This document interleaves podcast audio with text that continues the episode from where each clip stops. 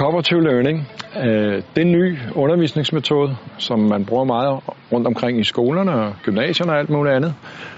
Den går i korte træk ud på, at man skal samarbejde for at lære noget. Og på den måde så handler det meget om, at man skal samarbejde, man skal dele sine kompetencer, man skal dele sin viden, og derved gøre hinanden gode. Og det er jo sådan meget intellektuelt omkring det, man tænker, det kognitive.